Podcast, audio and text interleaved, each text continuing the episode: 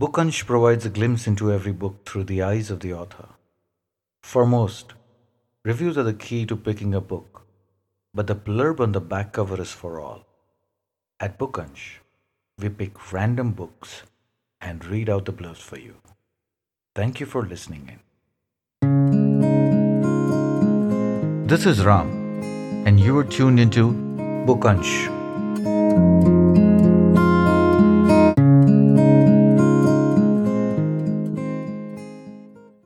Today's blurb is from The Forest of Enchantments by Chitra Banerjee.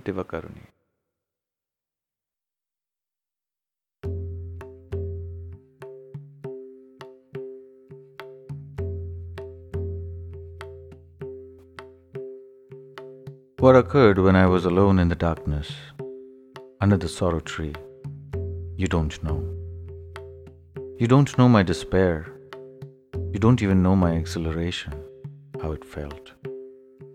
First in the forest, and then in Ayodhya. The Ramayana, one of the world's greatest epics, is also a tragic love story. In this brilliant retelling, Chitra Banerjee Divakaruni places Sita at the center of the novel. This is Sita's version. The Forest of Enchantments is also a very human story of some of the other women in the epic, often misunderstood and relegated to the margins. Kaikeyi, Surpanakha, Mandodari.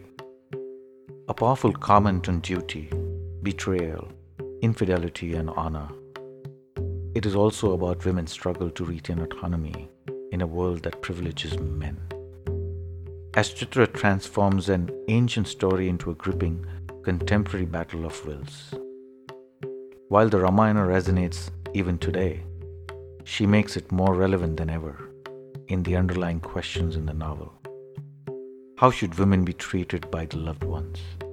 What are their rights in a relationship? When does a woman need to stand up and say, enough.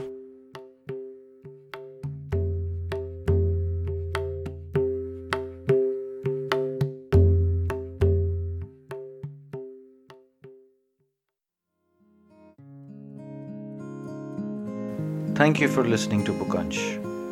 Stay tuned for more.